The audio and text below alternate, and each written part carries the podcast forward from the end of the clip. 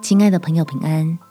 欢迎收听祷告时光，陪你一起祷告，一起亲近神。感觉受够了，神的恩典仍够用。在雅各书第五章第十一节，那先前忍耐的人，我们称他们为有福的。你们听见过约伯的忍耐，也知道主给他的结局。明显主是满心怜悯，大有慈悲。有时候加重我们痛苦的，其实是自己心里向神的埋怨。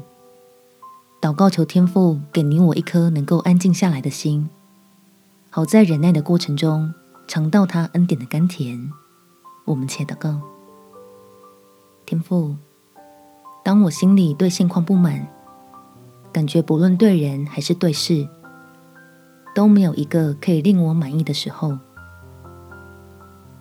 求你来帮助我放松紧绷的肩膀，活动活动自己的景象，让我从固执里解脱出来，回转面向爱我的父神，投入你的怀中，得着满足的喜乐，使我不被绝望打倒，可以抱着盼望忍耐，从你的话语中得到真正的力量，并且经历圣灵真实的帮助，让依靠你的人真不羞愧。